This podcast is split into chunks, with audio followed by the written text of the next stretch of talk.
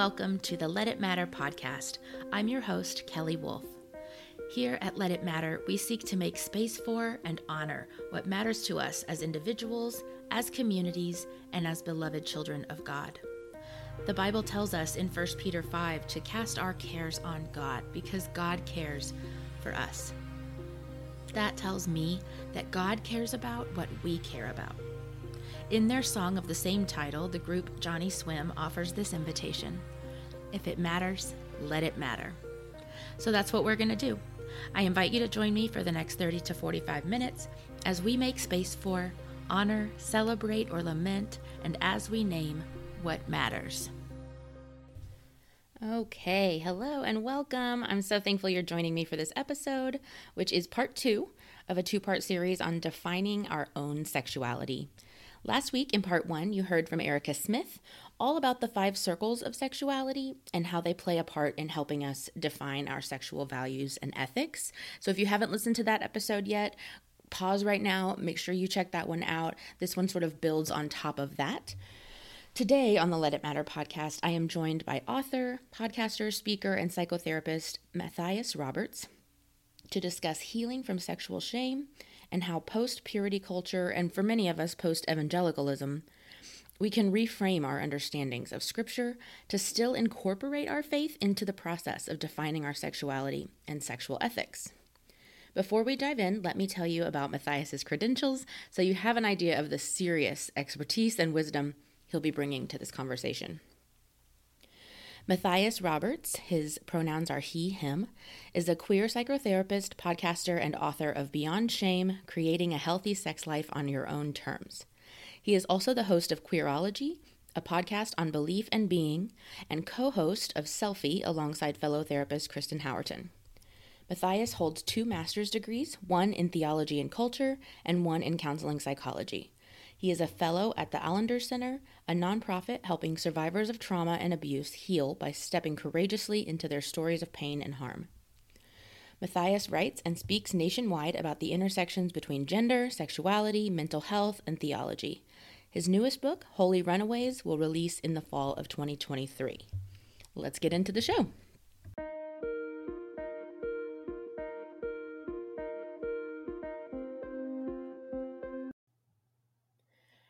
Okay, Matthias Roberts, thank you so, so much for joining me today on the Let It Matter podcast. I am so thrilled to have you here. I'm so happy to be here. Thanks for having me. So, as you know, in part one of this two part series on defining our own sexuality, I spoke with Erica Smith and we talked through the five circles of sexuality and how each one of those can inform and contribute to right the process of defining our own sexual values for ourselves mm. um, in this mm. conversation, I want to incorporate sort of the faith aspect, and I also want to talk about the shame aspect um, because I think the two are inextricably linked and can be, at least. Um, right. And then I want to spend some time talking about sort of the ways that faith and and the Bible can still inform our sexual ethics without um, without it being something that becomes shame producing or um, uh, and still applies in a liberating, loving, and, and life giving way. You know, here in this mm-hmm. modern context. So, yeah. Yeah. Um, so to start us off in your book, Beyond Shame, you start by unpacking several shame-based coping mechanisms, right, that people may have mm-hmm. around sex and their sexual selves and experiences. If you can talk uh, about the ways that our faith upbringings, especially, you know, Christian and evangelical, can produce these shame based coping mechanisms, like what they have to do with one another. Um, and then what are the three that you, you know, can you talk us through the three that you mentioned in the book and what those look like? Yeah, so so the the way I, I mean I really approach any conversation about sexuality because of my context is that like the the faith context and sexuality like we, we can't disconnect them exactly like what you you just said in some ways. Mm-hmm. Uh, it, the, these as I was doing kind of research and, and work around this book, I, I started noticing that, that people seemed to fall into kind of three distinct categories around how they seemed to approach their sexual shame, uh, how they tried to work with the the shame that they had around sexuality from these faith contexts that so many of us grew up in. Yeah. Uh, and, and, and those three were I, I named them uh, shamelessness, uh, mm-hmm. shamefulness, and and autopilot. Um, I'll start with the middle one with shamefulness. Like mm-hmm. that's the one that I feel like most people are kind of most familiar with. Uh, that's the one that, that really I think like purity culture kind of falls into. It's, it's where we use shame to control our sexuality. Uh, mm. So it's kind of this the system of uh, sexual expression or a form of sexual expression is bad and wrong. Therefore, I am bad and wrong. And therefore, I need to use these messages of badness and wrongness to keep this thing at bay, right? That's the mm. only way to control it is through more shame. Um, and and that's the world I grew up in. I, I don't know yeah. about you. yeah, I, it it is, and yeah. and well, I want to I want to in a minute talk about the sort of the ways that I could I could dive back and forth between all three um, in different seasons. But with yes. this one, the the thing that's so heartbreaking is that we think that that will work, and unfortunately, shame breeds secrets, and then it need we need coping mechanisms to deal with our shame. And a lot of times we perpetuate these cycles that may not, you know, I'm going to say sin in this context because at that time in that mind frame we're thinking they're sin. Um, but so mm-hmm. then we so we do it and then we have shame about it and then to cover up that shame feeling we may do it again and then we have shame again you know and so this just sort of perpetuating right. cycle of hope it's not hopeful it's not the good news um you know and i don't believe shame right. is of god right. even and so so that's shamefulness yes. i like that you said how did you say that that we use it to control our sexuality that we yes. use shame to control our sexuality mm.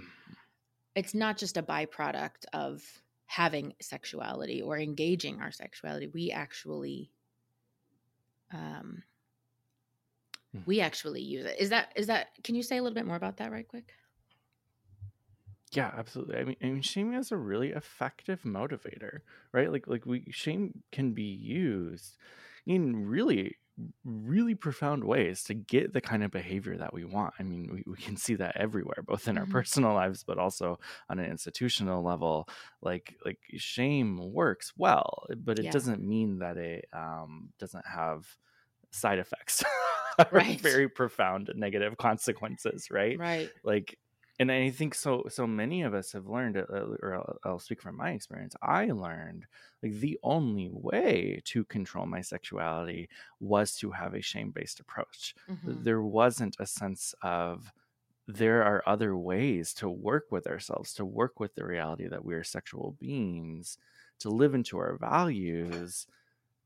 Yeah. The only way I was taught to do that was through shame. Yeah. Mm. Absolutely. Okay. So the next one, um, shamelessness. If we can talk about shamelessness. Yeah. What does that so, look like? So uh, and and when I say shamelessness, like a lot of people like that that word like shameless evokes a lot for folks, but but when I say it, when I use it in in this kind of definitional context, mm. it, it, this is when we start to use our sexuality to control our shame. So for for many mm-hmm. of us, so this is the inverse, when, especially when, yes, it's it is, yeah, and when we grew up in really repressive, shame based worlds, mm-hmm. there will come a moment. Sometimes it's like a, fl- a switch flipping. Other times it's a gradual process, but but many people get to the point of where they say, I don't want to deal with this shame anymore. I'm over it. Uh, I'm just not going to feel shame. and, yeah. and and then folks start to jump into doing maybe whatever they have always wanted to do or maybe what they've already been doing mm-hmm. um but with this sense of i'm not going to feel shame anymore. And I, I, think what's really important or go ahead. No no oh, i want you to finish that thought because you may clear it up. Okay. I, I think what's really important in this kind of coping mechanism is is the behavior is not actually the issue right? Yeah. Like what we're doing is not like we may be trying on a new sexual ethic. We, we may be like, I, I don't really care about that as Right. much, but it's more like what's actually happening to our shame. And when we're in the shamelessness coping mechanism, we are pushing that shame down and using our sexuality to control it instead of actually working with it. In some ways, we're running away from the shame instead of actually engaging the shame. Right. And and it's uh, so that's what I was sort of going to say was it, you know, it is pushing it down. It's not that the shame uh, or the sources of those shame. It's not that our convictions have changed. We'll put it that way.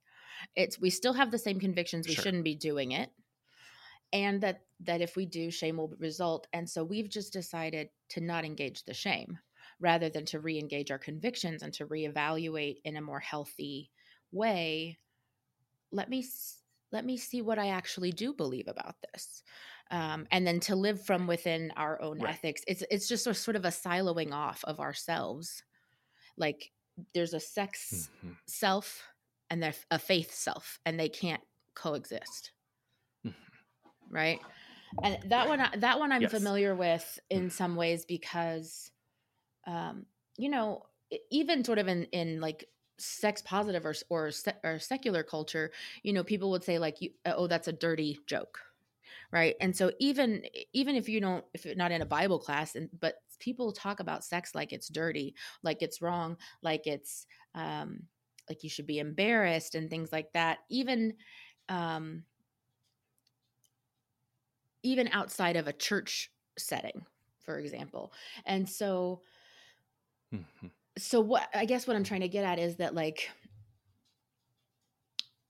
rather than reintegrate my whole self and say i i am a sexual being because god designed me that way. God created my body like this. God created hormones to do this. God created um, desire and affection and um, oxytocin and all of these things um, and how do i live Right. from a place of my own conviction and values which by the way is easier to do than just uh, than letting the shame rubric be your rubric or letting no rubric be your rubric Mhm. right um so that's that's all i was going to say about that was just the the shamelessness i grew up in purity culture and there's times that shamelessness has Mhm. actually appealed to me more because i don't know i'm an 8 Oh, sure. I'm a I'm a bit of a rule breaker. I've never really cared for authority that much. So um the messages of purity culture still harmed me, but when it wasn't workable, I just said screw it. Um, I'm just going to do what I want to do, and that doesn't it didn't produce good fruit either. Um, so Right. so then I I kind of transitioned into what this third one is going to be, and that is autopilot. Yeah. And, and and autopilot is kind of like you know maybe you've worked with your shame a little bit maybe you've done some work around ethics values what you believe uh, but but it really is that place of where uh, shame may not be pervasive in in the same way that it is within the first two Mhm. but it still pops up like it, you may have a sexual encounter or you may feel something sexual and, and feel a sense of overwhelming shame Mhm. but but it's you have enough resources that you can work with it and kind of push it aside and, and not actually deal with it Yeah. right so that's kind of the autopilot of like oh i i'm i'm meant to work i meant to deal with that but Yeah. we never actually get around to to dealing with it because we have enough resources that that we can effectively kind of partition that part of ourselves off so so it's not quite as active as the first two um, but it also results in we're not actually working with our shame it is still present it just may be more in the background. And it can be just as uh, as uh, d- either neutral or destructive. The example you used in your book which when i was perusing again the other day prepping for this i was reading and i got to this section and i, I said out loud oh i forgot how rude this book is. Because it read my mail. Um, it was when you were talking about um the the like you you compared that to the people who like when they get a bill they just set it down and they don't even open it or they if they know they're not sticking to their budget they just stop looking at a budget altogether and boy did that i i had undiagnosed adhd until i was in my late 20s and so that was how i did money for most of my life was Yes. I don't have to pay it if I don't see it.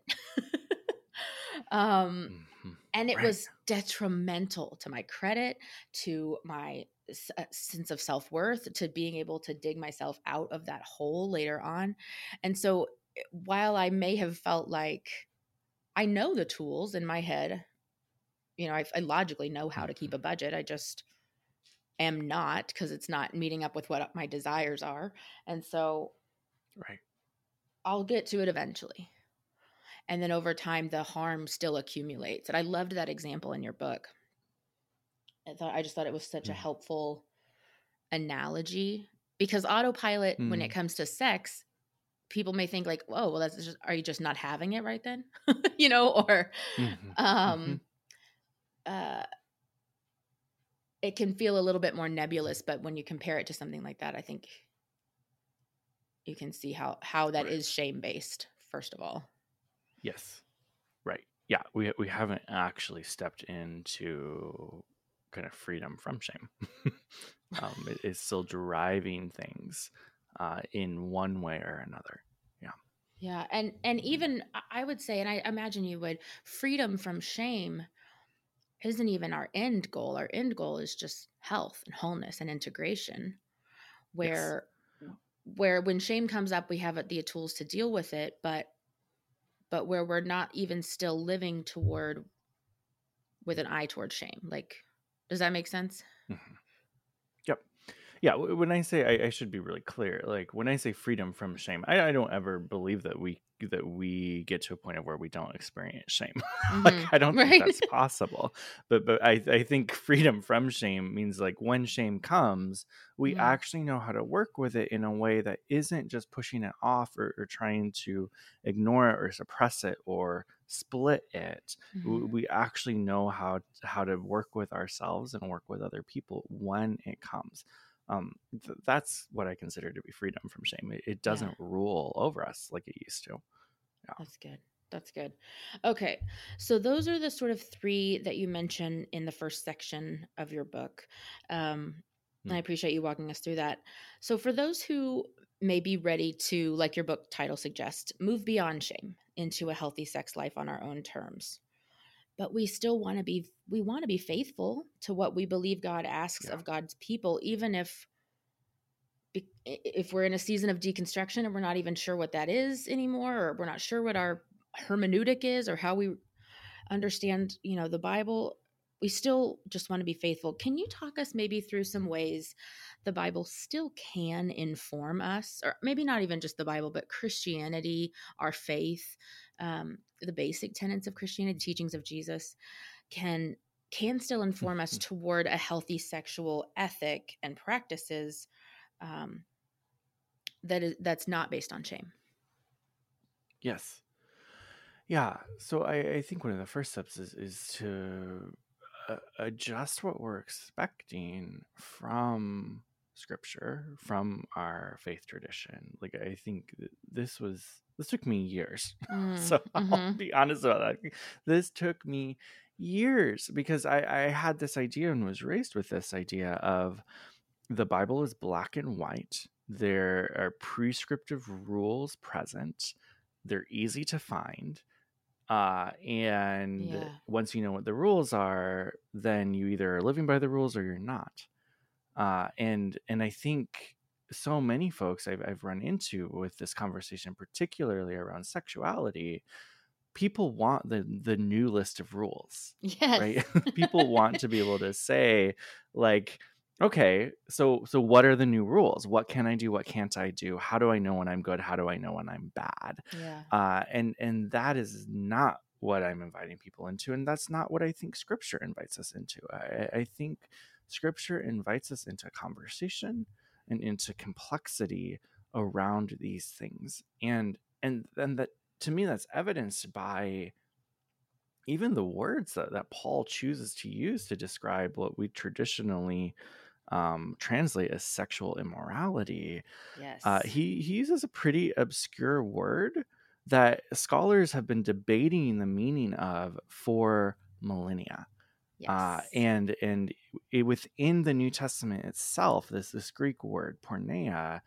has at least six different meanings uh, within the usage of the New Testament, and and a lot some scholars will, will, argue like there are other words that Paul could have used if mm-hmm. he meant kind of this restrictive purity culture way of sexuality and he didn't use those words. Right. Uh and and to me that suggests like paul is is choosing an intentionally ambiguous word and then i have to wonder why. Yeah. And and and i think that that that could be an invitation. Again into the complexity of sexuality without this sense of here is a prescriptive rule. Here is what your sexual ethic is supposed to be. A one size fits all sexual ethic no matter who you are uh, what identities you hold what marginalizations you mm-hmm. hold like I, I, think we're being invited into conversation um, and i think that's right there in the text. Mm. and, I, and and so or go, yeah go ahead. Well i just i'm i'm glad you brought that up. It was one of the very first sort of nagging things i had uh, long before i even left evangelicalism. And it honestly it came up whenever i first started wrestling with what do i believe about lgbtqia my lgbtqia siblings. Um, and and mm-hmm. and people would would reference um, you know the bible doesn't have a framework for what we know as like gay relationships today, sexual orientation being gay. They there was um there was gay sex and there you know there's history of those kinds of things, but but oriented and a committed marriage between same gendered people that's just not that wasn't part of the culture there and so and then they would say like these verses talking about sexual immorality are talking about um, sexual violence lack of consent, rape, um, right. power differentials. Uh, and they would list a whole bunch of things, but in that list was never outside of marriage. Because within the conversation about homosexuality, gay marriage wasn't a thing back then. That wouldn't have been what those verses were referring to if that's what you're talking right. about. So so I started saying, "Oh, I, and then thinking about like what kind of marriage? Like recognized by the mm-hmm. state, just a commitment. Uh, you know, I think about yep. in in the early days of our country, you know, slaves weren't allowed to legally get married, but they made commitments to one another all the time. Mm-hmm. Um, and mm-hmm. would consider themselves married and partnered. And so uh, it sort of just birthed a whole bunch of those questions of like sexual immorality when we've only been taught ever that that means sex outside of marriage because there's another word for adultery. Right. Right. Um, when we've only ever been taught that, mm-hmm. then then it first of all leaves a lot of permission for things that aren't okay. if that's the only, yes. you know, for things like coercion and manipulation and power differentials. Um, right. And then, right. And then, um, I just am so thankful that you you talked about that extensively in the book and that you've brought it up here because um, just the lack of clarity there leaves a big mm-hmm. old permission slip for us to be wrestling. Like the the whole chapter you're talking about this right. and in your book is, is called it's a myth about how the bible is clear. The bible is not clear on one specific sexual ethic throughout. No. Right. right. I mean we have full blown examples of many different sexual ethics within scripture. like... right. And many that we would never think was okay to adopt, and many that are illegal today. Right. Um, right. Yes. What are some other examples of that? So, um, that in the way that we can engage either our previous understandings of those verses or ways that we can sort of loop in other texts or other teachings that actually can apply um, mm-hmm. that we may not have thought of. Right. Well, well, well, when we when we approach this, I think as as a conversation again, it it, it allows us to be in conversation with our bodies, mm-hmm. with our partner or partners, uh, with ourselves, uh, with our faith communities, with like all of these different things get to then be a part of this conversation to then determine like what does health actually look like for me, for you, for our community? Mhm. And and instead of health being this again prescriptive black and white thing that if you check these like three boxes, you know, Yeah. heterosexual in marriage, um uh, like I guess two boxes, Yeah. like and then it's somehow magically healthy and and is always healthy within that context like instead we actually get to again engage the nuance nuance engage the complexity and Mhm.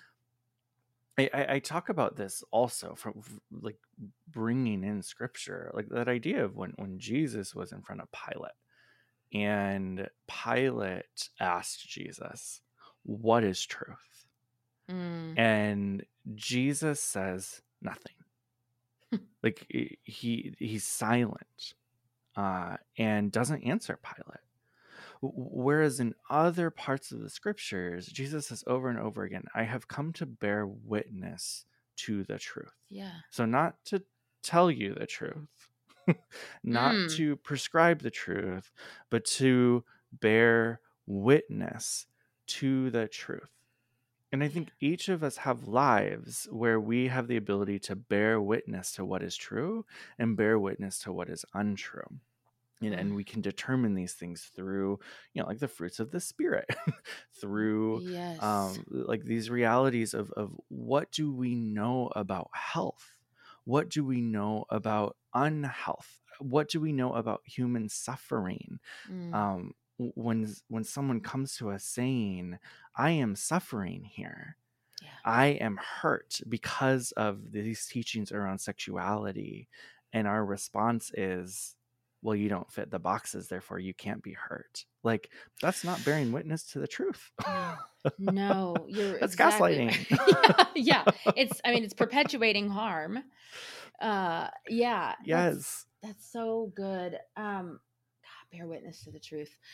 You mentioned the fruit of the spirit and and I'll just share when I when I was reading this section of your book, I mean light bulbs were going off for me left and right. It was the exact things I needed that I had been you know, thinking I had a biblical sexual ethic, except leaving out these massive tenets of the Christian faith, like love God, love neighbor, love self. Does this act, does this Yes. relationship, does this preference, does this um, turn on, whatever it is, does it cause me or allow me to love God more, to love my neighbor or the, my partner, whoever I'm engaging with? Um, and myself more? Does it hinder me Mhm. from those things? That's one aspect of it. You also mention um, testing the fruit.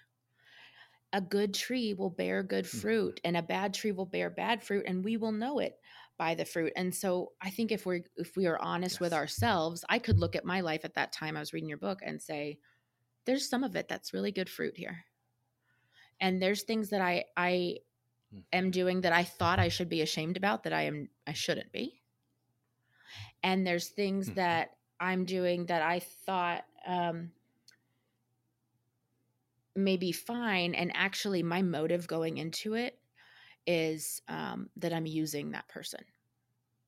Or I am Yes. you know, I'm looking to them to validate my um, body or my attractiveness or you know i'm looking to them to meet uh, an internal need that i need to work out with myself and without really care and concern Mhm. for them and their body and their pleasure and things like that and so i could i could use those things as like as as sort of frameworks is how i i think i started a note in my phone and i just was like framework one love god love neighbor love self framework Mhm. two test the fruit framework three the fruit of the spirit you can look at the fruit and thank god he gave us a list um Mhm. love Yes, that we did get a list We there. got a list. Love.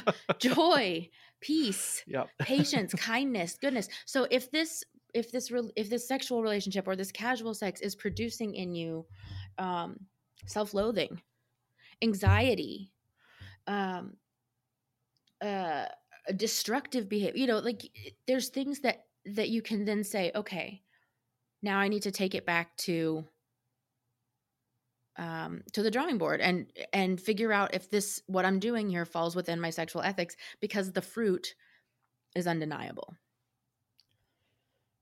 And i just i loved those i loved those those three particularly verses that you include uh, in, in addition to the conversation around porneia uh, just as a jumping off point not as a complete and total biblical sexual ethic like we said there isn't one. Um, but that one to me is faithful. Mm. that one to me is the most is it's faithful because these verses aren't specifically about sex but they apply to everything we do. They apply to our whole lives and our whole selves. And we uh, we were saying this before we started recording i think sometimes we can think we have a sex self and a faith self and they the two can't overlap. Um and so when we when we aim toward integration we get a, a, a whole self um and then and then we can wrestle with like what's the fruit here or am i loving my neighbor well here or do i feel loved love myself am i feeling loved and respected here and if i'm not if i'm accepting less than that time to make some changes you know all of that i, th- I just think it's lovely Yes. Mm. Mm. Thank you. Yeah, I, I think that's so. It's so important, and in a lot of ways, it's so much more difficult, right? Because it means we actually have to pay attention to ourselves, other people, our communities, everything else. Like, it, we we can't neatly categorize ourselves as like good or bad anymore. that sucks so much. Yes. yeah Right. certainty is a hell of a drug man oh, it is. Yes. um so that's a great actually though transition to sort of where i want to um to go next and sort of be, will be the last big sub- subject we talk about. In the last section of the book you you mentioned these paradoxes that if we're going to be honest and we're going to have a healthy sexual ethic and healthy sexual lives we need to be honest about what's true. You give it i mean for example you say sex is both healthy and risky. Um, or sex can be both healthy and risky. Um, and so it's just naming and, and engaging with the full truth of it rather than just a partial truth. The one i want to talk to you about is um, is where you say let me see here. Um, we will get it both wrong and right. And Mhm. and you say that's like Yeah. that's normal and good. So i'd just love to hear i'd love to end by hearing you talk to us about what you mean by that and offering a sort of hopeful encouragement for those who may be starting out this process of, of figuring out and defining for themselves their own sexual ethics while uh, during a process of trial and error Yeah. Yes. Yeah. So uh, I think so many of us who grew up in this more rigid environment around sexuality were sold messages that if we have sex outside of the right context, uh, we will literally die. Right? Like, Yep. we'll get an STI and die. Like, that ultimately it's going to lead to death and there's nothing you can do about it right and, Right. and so the stakes are so high there Like, so high especially those of us who grew up just in the wake of hiv and aids and um, Yes. where you're seeing it in in movies you're seeing it in the news you're seeing it in pop culture like and then for people who even you know knew folks that that um, got those diagnoses you're exactly right it was i mean there was the shame stuff and then there was the straight up like fear mongering of death. You're exactly right. Yes. Right. Yes and and and so like if that's our starting point the idea that it might be okay to make a few mistakes or it might be okay to experiment like that will set off alarm bells warning Mhm. bells of like but but what if i die like what if what if i am doing something so terrible that um yeah that i die that, Yeah. these stakes are so high and and and i i think i want to help people understand like if we have had comprehensive sex education like I, I think Mhm. that is a first step if we have become educated and, and if you're listening to this realizing like you haven't had sex education you don't really know what's going on like that i think that's a first step go get it like there are online courses everywhere uh, that can help teach us what we never were taught in high school or in college uh, or in our churches yep. like get that if we have a working understanding around stis how to prevent them how to treat them etc uh, then we can start to step into this this space of this paradox of we will get things wrong and right at the same time. Mm-hmm. Uh, as we are learning our bodies, as we are learning our partner, our partner's bodies, uh, as we are learning our communities, it, it, it takes it takes a level of trial and error and the, the way i like to think about this is like through the process of learning a language so so when i was 17 my, my family moved to the country of romania to be missionaries and one of the first things that we started to do was trying to learn romanian mm. uh, and uh, I, I never actually became fluent in Romanian, but it became pretty clear pretty quickly that if I were, were ever to become fluent, I would have to actually try to speak the language, right? like, I I, yeah. couldn't just sit there and read the books. I couldn't memorize the flashcards. Like I would actually have to talk to the old ladies on the street yeah. when they talk to me and make a fool out of myself, right? Mm. Like stumble through it and make millions of mistakes mm-hmm. in order to get it right in order to eventually learn that language. I, I, think our sexuality, in some ways, is similar. It, it is a language of our bodies.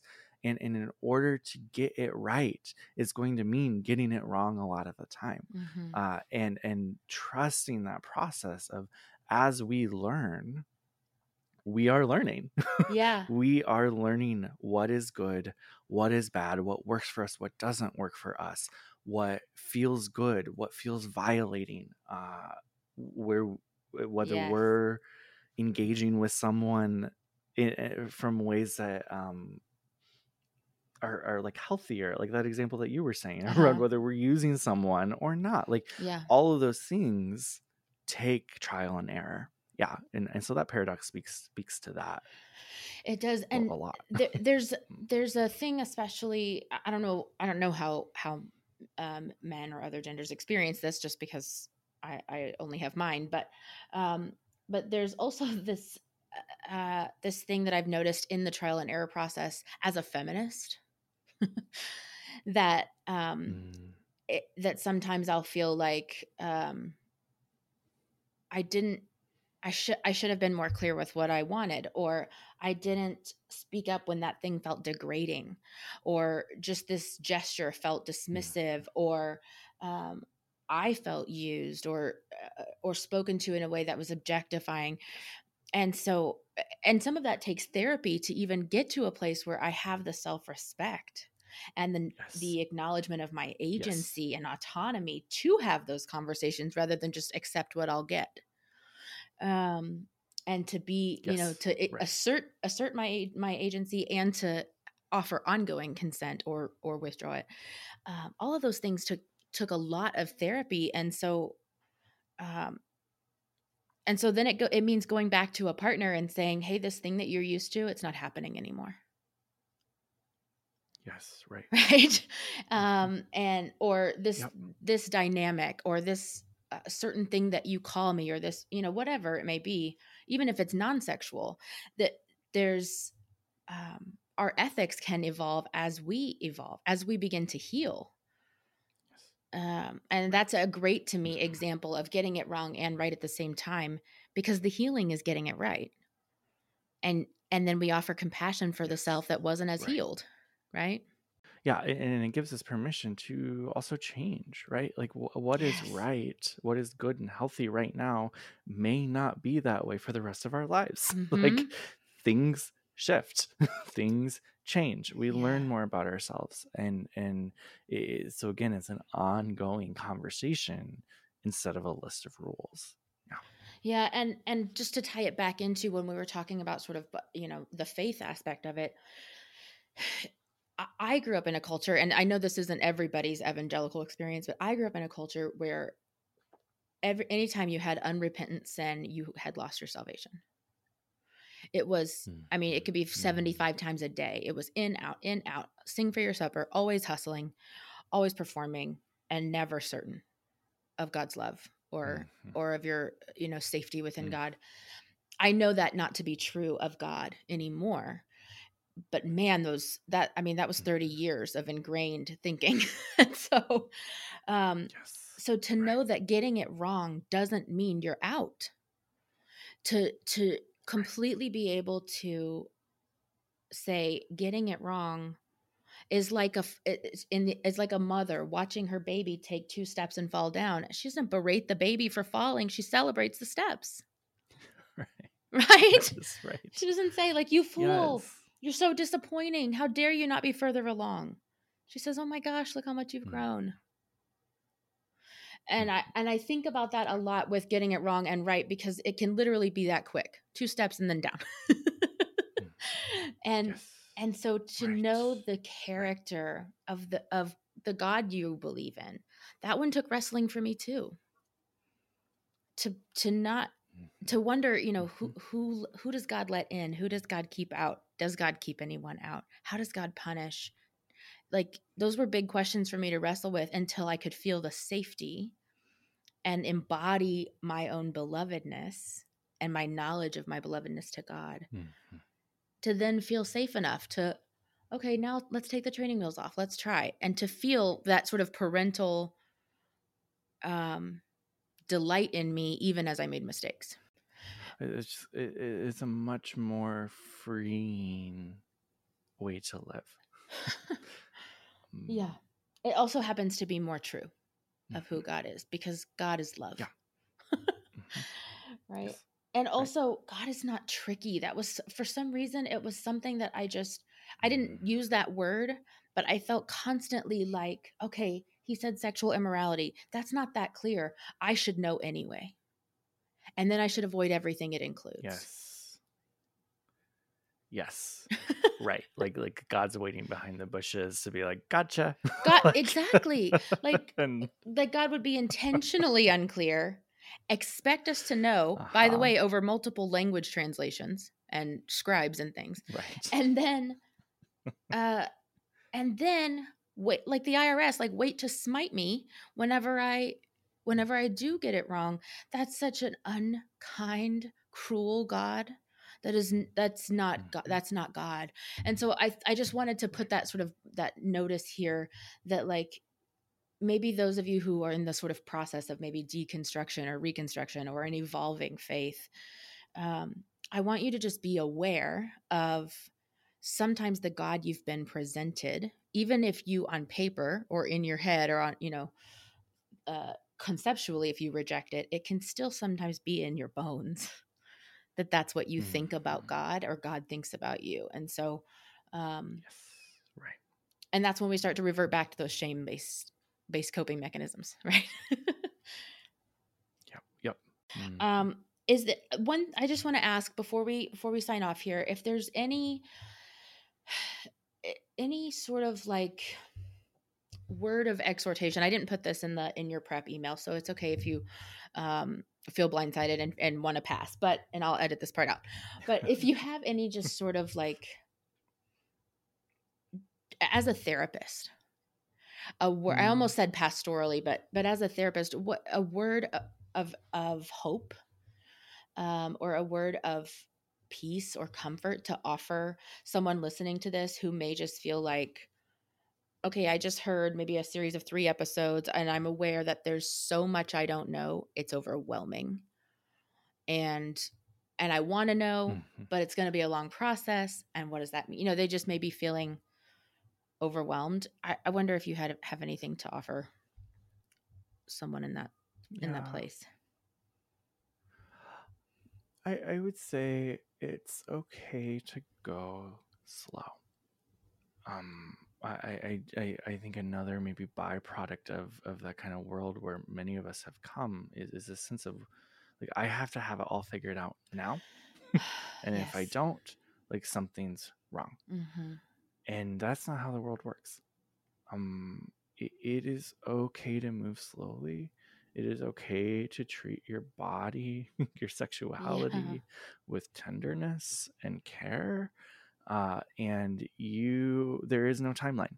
There's no timeline Mm. on this. Um, you get to go as quickly or as slowly as you need to, uh, and trust that.